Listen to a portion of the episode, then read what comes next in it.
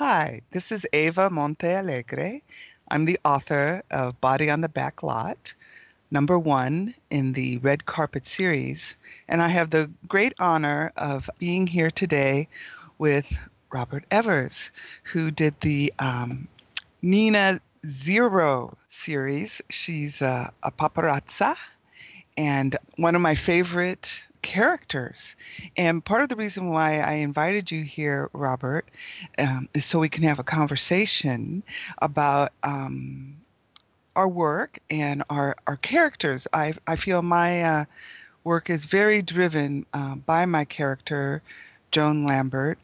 And I hope I'm not assuming too much in saying that I feel she is a sister uh, character to Nina Zero, and Nina Zero is you know the ex-con, and then Joan Lambert is the cop, but uh, they both sort of go the rogue way, and they travel some of the same roads and back streets. Yes, absolutely. You know, I was uh, when I was reading this, I was uh, I was taken by the similarities and the characters, uh, and also in the similarities of the views of Los Angeles. I should say that first of all, I should intro.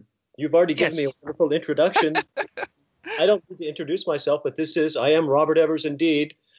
Uh, if you do a voice print, you will know that this is indeed my voice. The forensics will confirm that I am Robert Eversz. I'm the author of Shooting Elvis, Killing Paparazzi, Killing Paparazzi, Gypsy Hearts, Burning Garbo, uh, and a host of other novels. Zero uh, to the bone. and Zero to the bone. That's right. The last one so far in the in the Nina Zero series. And uh, um, my uh, my books follow a character who begins as Mary Alice Baker a small town good girl who works at Hansel and Gretel's baby portrait photo studio in a small town north of Los Angeles, who meets a very bad boy who gives her a package to deliver to the airport that explodes and causes her to go on the run, wanted as an international terrorist. She reinvents herself as punk paparazza Nina Zero. And uh, um, my own series of books follow this character through her transformation, the original book, Shooting Elvis, is a coming of age story told through the prism of a crime novel, meaning that you have a young woman who has begun her life with a family who does not understand her, with a father who abuses her, with a mother who is very passive, and something happens in her life that forces her to go on a journey to discover who she truly is. And she discovers that she's someone quite different than the person her family imagined her to be. And one of the reasons that I wrote the book is that I was looking for a character who could express my ideas and visions of this huge basin of wonderful and sometimes awful people known as Los Angeles. and when I was reading your book, Body on the Backlot, I was completely struck by the imagination, precision, and acuity of your vision of Los Angeles as a place. So that, for example, we go to the Venice Beach canals where I lived for a long period of time. Mm-hmm. Um, we go to um, the Body Shop, which anybody who's been that stretch knows is a, a particularly famous uh, uh, strip club. Um, we go to Harry's, which is a, a cop bar. Mm-hmm. Um, the story actually begins in the Oakwood section of Los Angeles, mm-hmm. where actually Nina Zero lived. so I, I do see many, many different parallels. And, and I want to I want to start by asking you, um, first of all, your, your book um, contains a wonderful quote by Michael Connelly. Yes. Um, who is um, a writer I greatly admire, particularly his his Harry Bosch series, mm-hmm. uh, one of the finest series in all of crime fiction. Yes. Um, and he also wrote memorably about Los Angeles, and he's saying good things about you. So I want you to, to just talk a little bit about the genesis of uh, Detective Joan Lambert. Um, you go ahead and talk, and I'm, I'm going to talk a little bit about her character too, because there's some great things about it.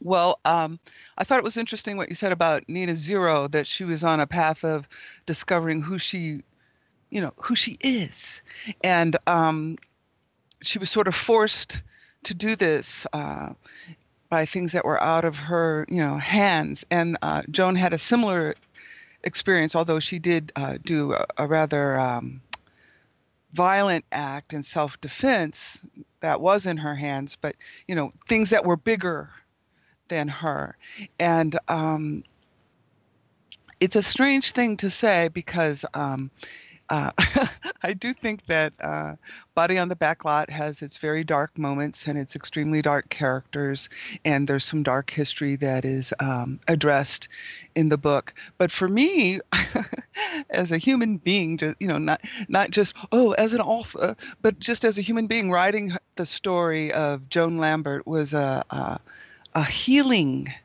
for me. It was like a long healing meditation. And um, even though there is a lot of uh, humor and there are some, um, you know, sensual or sexy moments, uh, it was really uh, about addressing those things that uh, are darkest in my own soul that I see out in the world and I have to um, make peace with, or uh, not make peace so much, but at least, you know, address, you know. And I do love Los Angeles. I am an Angelino. And um, but you know there are some uh, things that are i guess it's very popular now with the me too movement and a lot of things that have happened which might not have happened if we hadn't been so disappointed with uh, politics and some other things. So you know it's the strange way of the world. The darkness often is what makes us you know search out the light. And so um, Joan comes from a very dark place and she's always about going towards the light or truth or justice or damn it i'm going to make this right. And uh, so i feel that uh, in that way she, she, never meant to be so tough and hard but you know uh, she becomes that because that's what's required of her. Well now she's a character who who seeks justice and if you look at her um, you know what's her primary character motivations she's she's someone who seeks justice and and I, I, I find it's interesting that uh, are, you're are you from St. Louis originally, correct? Yes. And and uh, if I'm remembering and interpreting correctly, uh, uh Detective Joan Lambert is also um, from the Ozarks. Correct. And I do have family that live in the Ozarks. I have never lived in the Ozarks. I've only visited. That, that that's fine. It's all the, the, Ozarks are all through that area, right? They're all through uh, St. Louis and Oklahoma and that whole midwestern area. Yeah, and I do have some folks down in New Orleans, Louisiana, back by you, as well. What I um, particularly like about, I mean, I, I like so many things about this book, and I like so many things about this character. But what what I I really like is the idea that we're we're beginning the story in media res. This is not a, a coming of age story. This is a story. Joan has been there and working mm-hmm. uh, as a cop in Los Angeles for a long period of time, mm-hmm. and so you you bring the story and you bring the reader into this very richly richly realized world where um, the character has a complete backstory.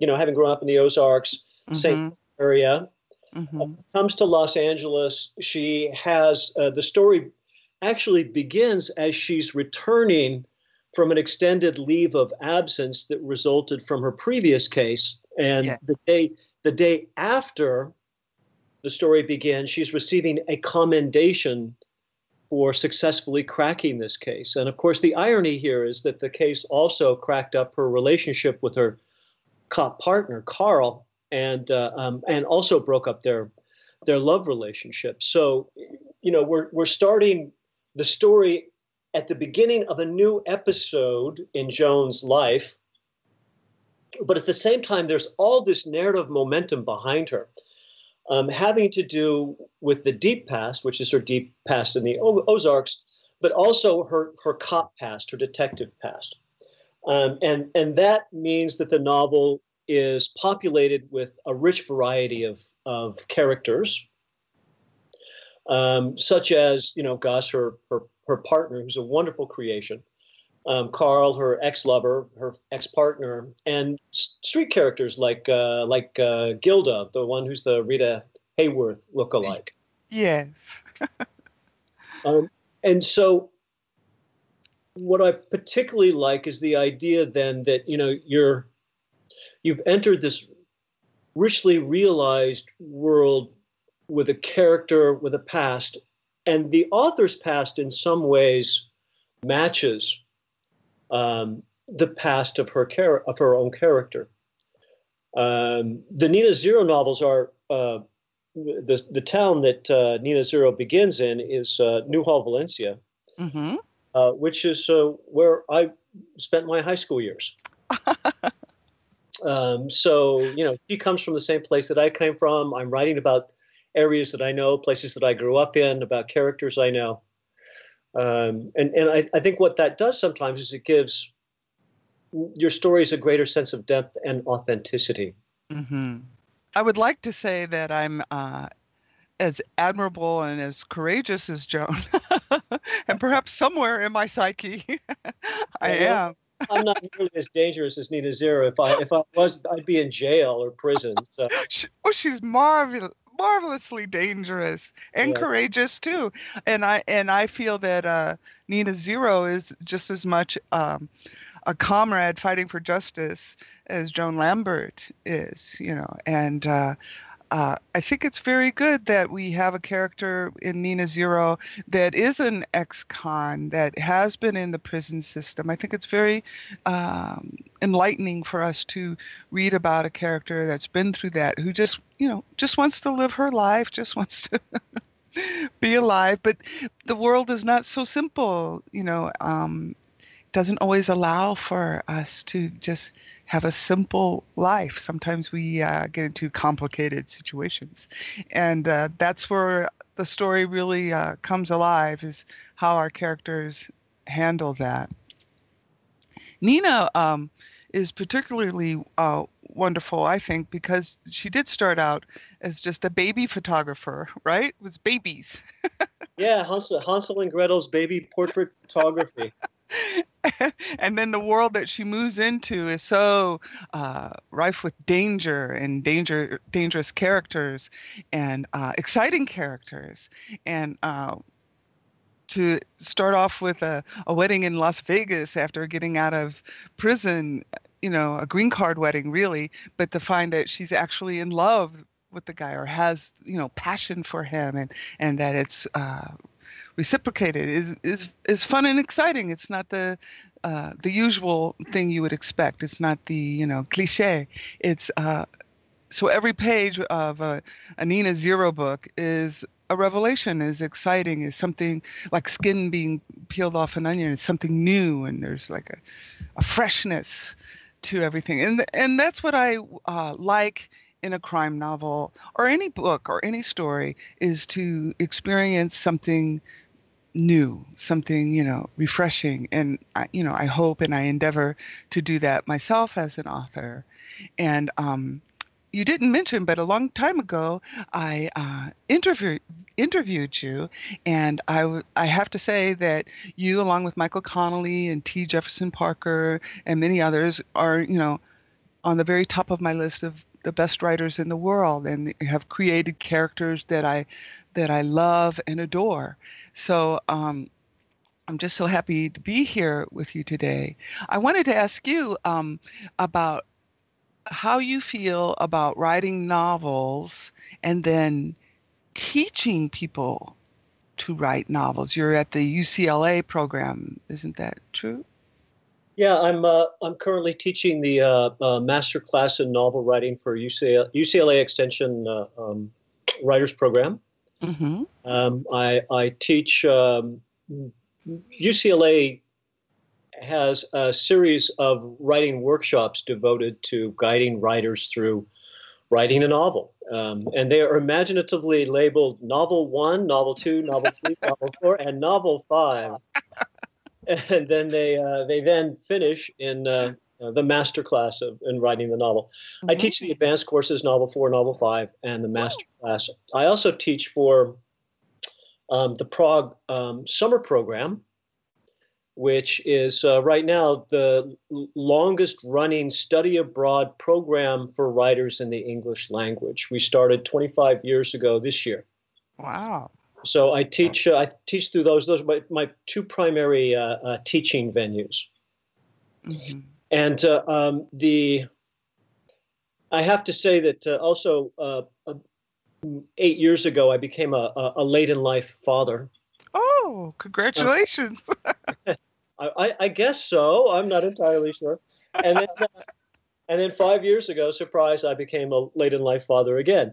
So uh, mm. uh, my life is, uh, has changed uh, radically from my uh, my my European past. for those of you who are unfamiliar with my biography, I um, lived in Los Angeles. I went to film school. I got my my master's degree, my MFA in film at UCLA Film School um, decided I was not for prime time. Just at about the time the um, the Ber- Berlin Wall was falling, and I decamped for uh, um, Europe with the uh, idea that I would live in Prague um, during this uh, very heady time when. Uh, uh, East was uh, crumbling and East was meeting West, and we were all forming these new societies.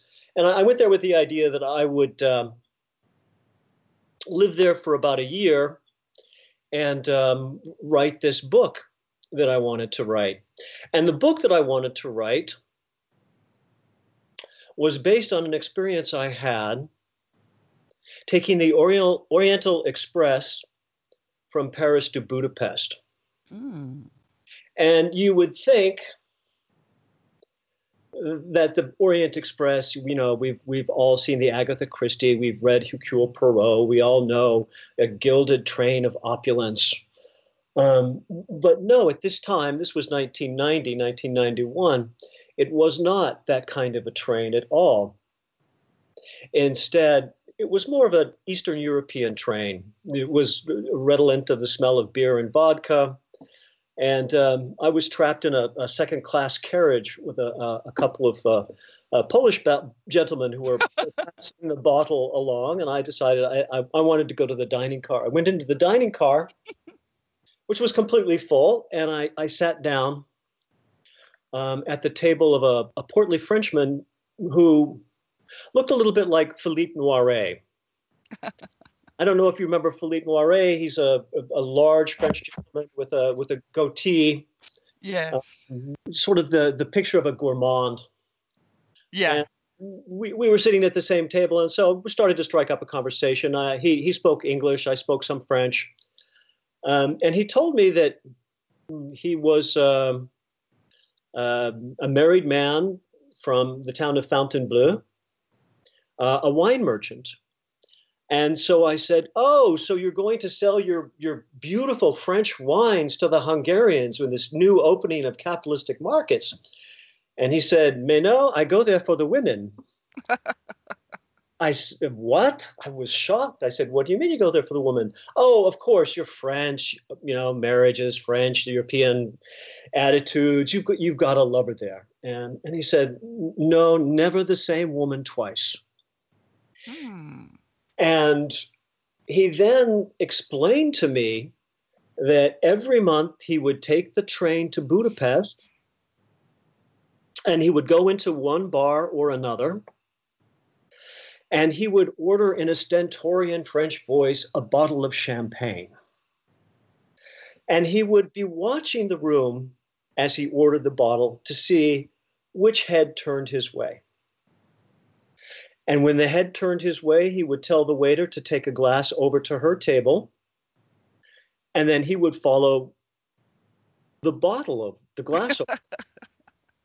and, I, and, I, and I just said, wait a minute, there's no way that it's this easy. Okay, you know, first of all, he was not exactly the picture of Adonis. Exactly. I mean, that had to be some very good champagne.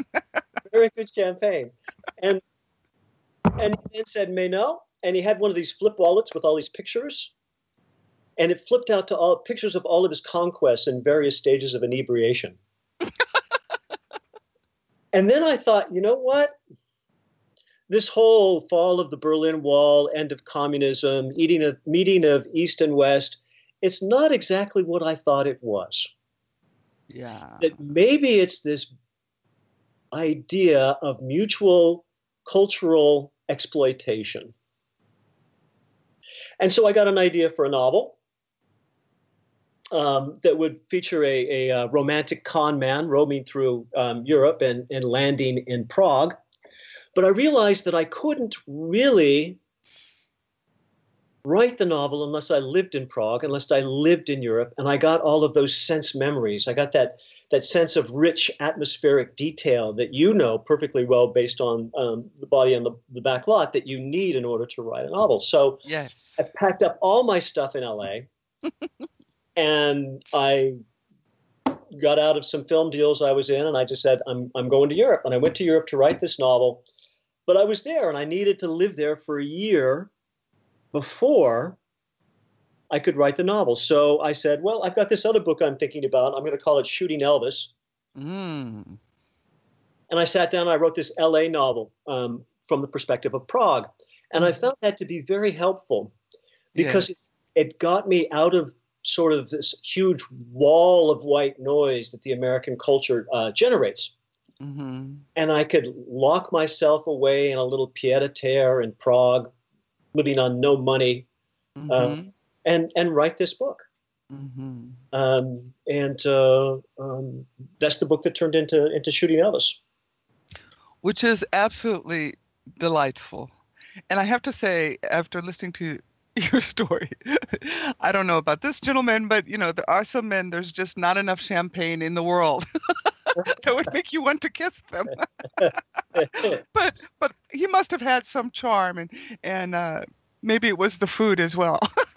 You know, I, I think it was the fact that, and, and I, I experienced this when, when I went to Prague, um, and, and that you have a nation of people who have been locked in an entirely oppressive political culture hmm for 50 years. And, and, and as much as I, I love to, to, to critique capitalism, I could tell you communism is a lot worse. Mm, that's And- good to know. Yeah, yeah, don't go there. I mean, sure, there, there's some variations of communism which I think have probably been a little bit better, but overall, eh, you know, the kind of communism that developed in Central and Eastern Europe from the 1940s through the 1990s was an oppressive, dark, and dismal place. And so suddenly the walls dropped, and nobody there knew anything about the West except what they saw on television, which of course was all heavily filtered by the communist system, or that they read from prohibited magazines that somebody smuggled across the border. Hmm So a guy like uh, Marcel could go into this place and nobody would really know if he was a con man or if he was genuine. hmm And they would just kind of want an experience that Yes. had denied to them for their entire lives. Yeah. So that's how you get to be Marcel and get all the girls to kiss you. Well, you know, there is something to be said for meeting a person and having that encounter be an adventure, and then as you get to know them, that in, that adventure unfolding. And uh, I really liked what you said about your perspective being so far away from the the LA. Uh, culture and I myself I live up on top of a mountain above Malibu in a very modest home but I'm nestled in the bosom of Mother Nature. And Oh. so I do get to be removed from the uh, whole uh, LA milieu. Um, but you know, sometimes I miss it, so I go down the mountain quite a lot. But um, being away from something is quite helpful. It really is. Yeah, for me, I, I wrote um, all five of the Nina Zero novels in uh, in Prague. Wow. Um, and in in uh, a, a, little beach town about 40 miles outside of Barcelona called Sant Pol de Mar. Ah where I, I lived for uh, during the winters when it was too cold for me to live in Prague. Um, I would decamp for the, the, the south of Spain. Oh. Um, and, and write novels there. But um, when I first went to Prague, you know, there was no real internet. This is like the pre, it's just, just the internet was just getting started. Um, and it was the, the phone system uh, in Prague at that time was a, a 19 30s French system, meaning that there were barely any phones. Mm-hmm. Um, so it was really possible to get away. Um, and, and getting away gave me a wonderful perspective um, on American culture. It allowed me to see what I really loved, what I what I really didn't like, um, and and to look at Los Angeles, having been in the middle of it, but now then stepping back and taking a look at it from a broader perspective. Um, yes, and I, I, love that. I mean, even the the book uh, that I that I wrote, the Gypsy Heart, set in Prague, mm-hmm. uh, it's a Los Angeles character, and it's all about it's all about Los Angeles. so. Well, now I want to talk a little bit about uh, Zero to the Bone, which was uh, your most recent Nina Zero book. And um, all of your books had, you know, some pretty scary characters and dubious and delightful people. But I have to say that the bad guys in Zero to the Bone were particularly bad. I mean, really, really scary bad guys. And I, I just wanted to um, just sort of ask you these characters were in the movie business of, of movie family heritage. And uh, I was just wondering if you would like to talk a little bit about how um, you went to such a. Uh, well, I think Body on the Back Lot goes to a pretty dark place, but I think you know in Zero to the Bone you you meet it, you meet that dark place, you know. So Nina and Joan Lambert are you know going through some pretty shadowy places there. And I just was wondering what you might have to say about Zero to the Bone. Well, you know, I'm going to start just by saying that everything that I, I wrote um, following these books is based out of personal experience. And so I'm going to kind of take it all the way back um, to shooting Elvis. Okay. And um, in in shooting Elvis, um, a lot of that story takes place in the downtown loft section of mm-hmm. Los Angeles. Mm-hmm. And a lot of the characters um, in the book um, grow out of that scene.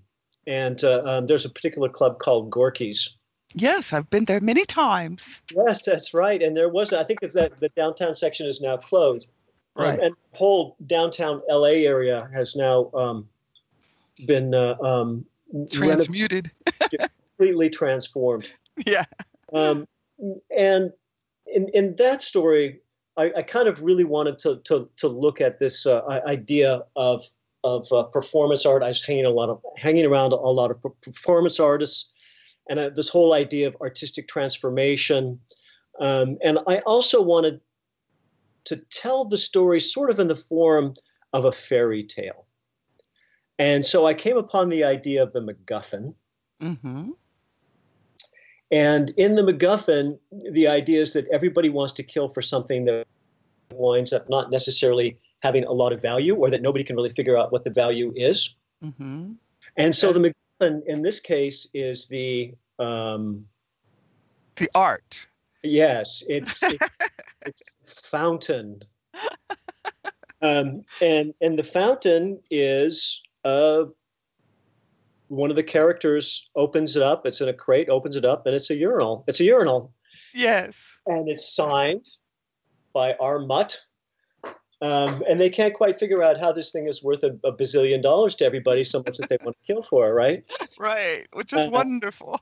yeah, and it turns out right that that's that's a, a real, real um, art object um, mm-hmm. that was submitted by Marcel Duchamp to the 1918 Chicago Art Fair, which was supposed to be unjuried, which meant that they weren't going to say what art was. And so they, uh, um, as soon as he submitted the urinal, they said, that's not art. uh, and he said, oh, yes, it is. And he got uh, Edward Steichen to photograph it um, in a way that may, sort of made it look like the shadow of the Madonna. Um, and and it, it's a, it was a real um, central turning point in uh, uh, contemporary art.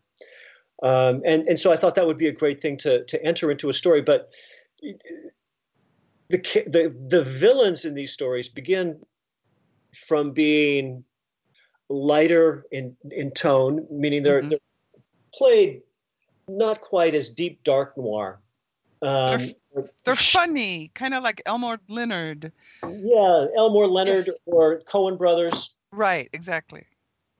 Um, and then they, they sort of get progressively darker. Yeah. Uh, and they get progressively darker in, in Killing Paparazzi, mm-hmm. um, where um, the, the green card husband um, is murdered.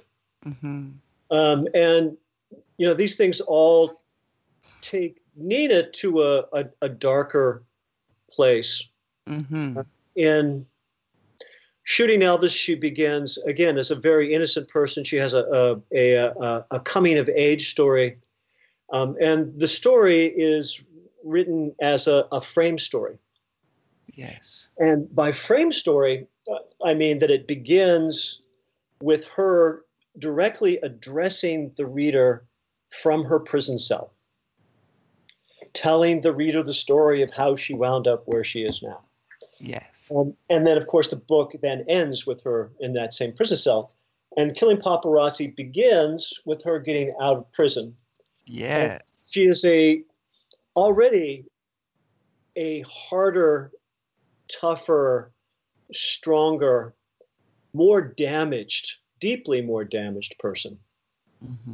Um, and her one, she really has no hopes she has no dreams, really has no desires. She's out. She goes to the beach. She uh, um, takes a swim in the ocean. She showers in the public showers. And then she goes to meet this Englishman who needs a green card, and he's a paparazzi. Uh, he introduces her to the life of the paparazzi. Um, um, as soon as they get married by, uh, I think they get married by Elvis in uh, the Elvis Chapel in Las Vegas. Um, so again, I'm working with a lot of the same pop sensibilities. Yes. Um, that uh, populate uh, um, um shooting Elvis and looking at the culture through this kind of funny pop lens. Mm-hmm. Um, and, and, then he gets uh, uh, Gabe gets killed. The the Englishman gets killed, and and Nina Zero's character took a real deep charge, deep turn there um, toward the dark side. And she's mm-hmm. always sort of flirting with the dark side, dark side um, in book after book after book. She becomes herself um, one of the top paparazzi uh, working in Los Angeles, and she'll do things that she needs to do in order to get the shot. Mm-hmm. And then in the, the the last book that I've written in this series so far, I've, I've got a whole series in mind for a, a, a new arc for her to take. But oh. the ending, ending story in this arc, Nina Zero has has finally come to realize something of her artistic ambitions. Mm. And that she wants, you know, she's always wanted, she's never seen herself just as a as a paparazza. Mm-hmm. Okay, she's all, all, always had this idea that she also wanted to be an artist. Yes, she's a true photographer. A true photographer, and she has these ideas that she want about photography she, that she she wants to pursue. Um, and at the beginning of Zero to the Bone, she's living her dream. She's achieved her success. She's got this series of photographs featuring a particular model that are being mounted at a top um, uh, vernissage at an art studio in Los Angeles. And her model winds up dead the next day, and it takes her down this entire dark path again. Um, and at the end of Zero in the Bone, she meets some particularly bad people. And she meets up with her long lost niece who winds up killing somebody. Her niece is underage, so she goes to juvie. And uh, Nina Zero, who is compromised by the crime, goes back to prison to serve out her original sentence. Yes. And so that's kind of the, the broad arc. Um, and it takes her uh, on a on a on a dark journey, but at the same time, um, she's pretty relentless in her sense of right and wrong. Yes. Um, and she will do things that are on the edge, but she will never violate her own personal moral code. Yes. And that's where her and Joan are like connected at the hip. And uh, I I guess even though Joan is a cop and is supposed to be uh, enforcing the law, she has such a dark place inside her that you know you you don't see it when you look at her, but it's in there, and and because of that, because of that knowingness of the darkness, that makes her a better cop. Because of Yeah. that knowingness of the darkness, that does make her willing to uh, skirt some illegal issues if she has to. Yeah, I think I think most most cops in, in this genre need to skirt some legal issues. That um, what I I I, I like um, about Joan, first of all, I mean I like so many things about her, but one aspect to her character is that she's kind of the golden girl. Mhm. Uh, you know, she is she's a woman working in a predominantly male field, and that makes her in some ways a unicorn. Mhm. Um, and the men in her life, the other cops, some of them are abusive in that kind of mutual camaraderie kind of way. Yes. Like, You're, you're what, what? You're either a nympho, a lesbo, or a psycho. Right. Which are you? And she says, "I'm a psycho," and and that's true. That's great. That's exactly what we want her to say, because that tends to the dark side. She is a little bit psycho, and and and that's why we why we like her. But you know, she begins with this commendation, and and the other cops seem to accept her and seem to admire her. Um, but at the same time, she has this very dark side, which allows her to go places where um, angels fear to tread.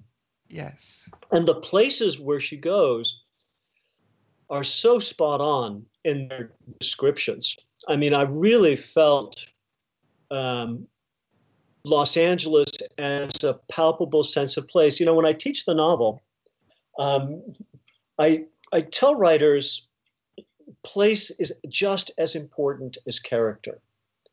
Okay, you have characters and richly realized characters, but they have to be someplace, and that someplace needs to offer environmental conflict, some something for the protagonist to bounce off against.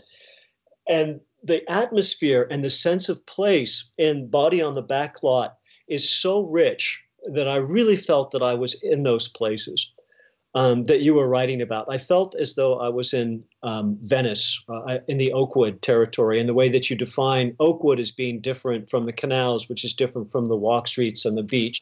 I really felt I was in the, the body shop. I'd never read a description of a, a, a strip joint that was it seems so true. um, and I'm not going to say if you. I'm not going to ask you if you ever visited one. Oh, of course I did. Are you kidding me? Would I miss out on doing that research? Never. No, I did get a few frowns from people when I told them I was working very hard doing my research at the strip clubs.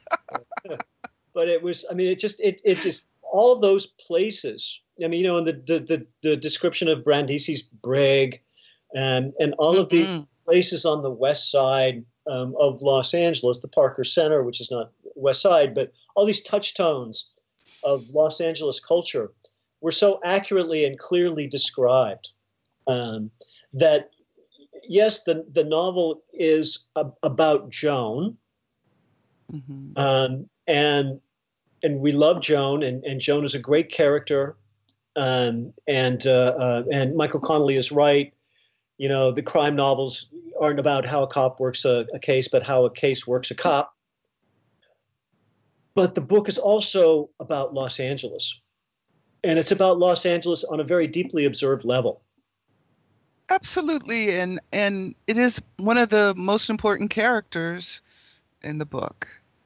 And you know, I'm like the indigenous people who uh, are one with the land. I think that human beings don't realize how much they are one with their environment and how they tend to meld into it, even if they've come from a foreign place or or they are uh, at odds with their environment. They they become part of it. They're part of the fabric, the tapestry of a city, and um, that's how I experience it that yeah, it's not just the freeways and the traffic and the buildings and the uh, the movie industry or the the um, uh, fashion industry or art industry. It's the people who inhabit all those nooks and crannies, and and I do love uh, the truth of all the people are part of the story fr- from every level, every social strata, you know, and and we're all important in that fabric making it hold together. And so, um, yeah, I have a, a pretty big, deep belief in that. And yes, not just strip clubs, but I have. Uh, I guess uh, haunted um, many of the um, nooks and crannies and uh, shiny floors of uh, the places in my novel, and I um, I love it all. I I like all of it, and um, in, in some ways, even though it might not look like that, um, my book is a love story to Los Angeles. And um, what's not to love about bondage strip clubs? well, there are terrible things in in my story. There are missing children, and there are uh, terrible criminals, and terrible things that I would like. Uh, I mean, I honestly, you know. Uh, full passion would like there to be a different way that people handle uh, people who go missing, children who go missing. There's just not enough communication. There's just not enough of a network, which we, uh, in our modern technology, have access to. We could utilize if if we cared, you know. And this is a terrible uh, form of neglect that you know American society, California, L.A., you know, we can get down smaller and smaller is uh, which I hold them responsible for.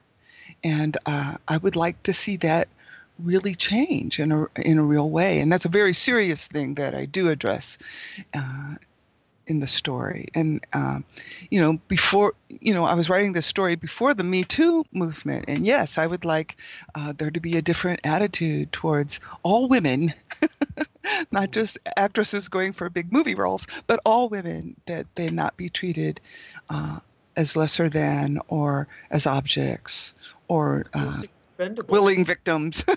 it's, it's expendable. You know, yes, people exactly. are not expendable, and That's and right. I, I, deeply resent and I get da- deeply angry at people who just think that people are expendable, and they're not expendable. Oh. Um, you know, uh, the the great um, crime novelist uh, Ross Macdonald mm-hmm. um, once wrote that the crime novel was like a welder's mask mm. interposed between the reader and dangerously hot materials. I'm, I'm quoting this from memory. I, I, may not have the quote exactly right, but that's what a beautiful, beautiful metaphor.